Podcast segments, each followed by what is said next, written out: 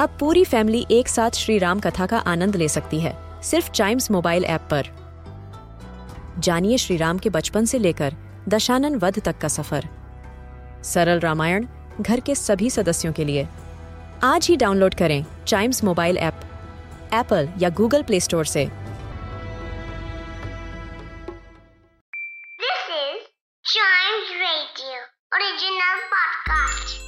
As Robert Frost famously said, poem begins in delight and ends in wisdom. They are also the first thing we teach our kids. So join us in our weekly podcast, Let's Read a Poem, and discover a classic and its meaning.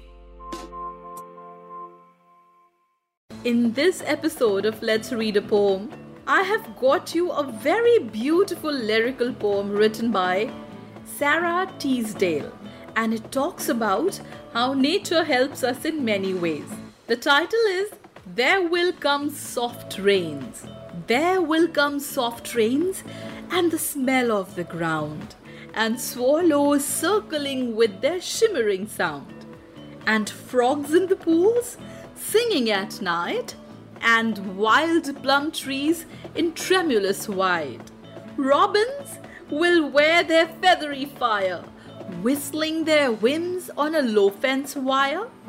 And not one will know of the war, not one will care at last when it is done. Not one would mind neither bird nor tree if mankind perished utterly. And spring herself, when she woke at dawn, would scarcely know that we were gone. This poem gives us a message that war is not necessary. A war might take place, there might be battles happening, but the next day there will be rain which will wash out the signs of battle. And whatever destruction has taken place, nature will just overpower it. So it depends upon human beings to always make peace and seldom have war. The beautiful message by this poem for us. For other such poems that give you life lessons, listen to more episodes of Let's Read a Poem and do not forget to like, follow, and share this podcast.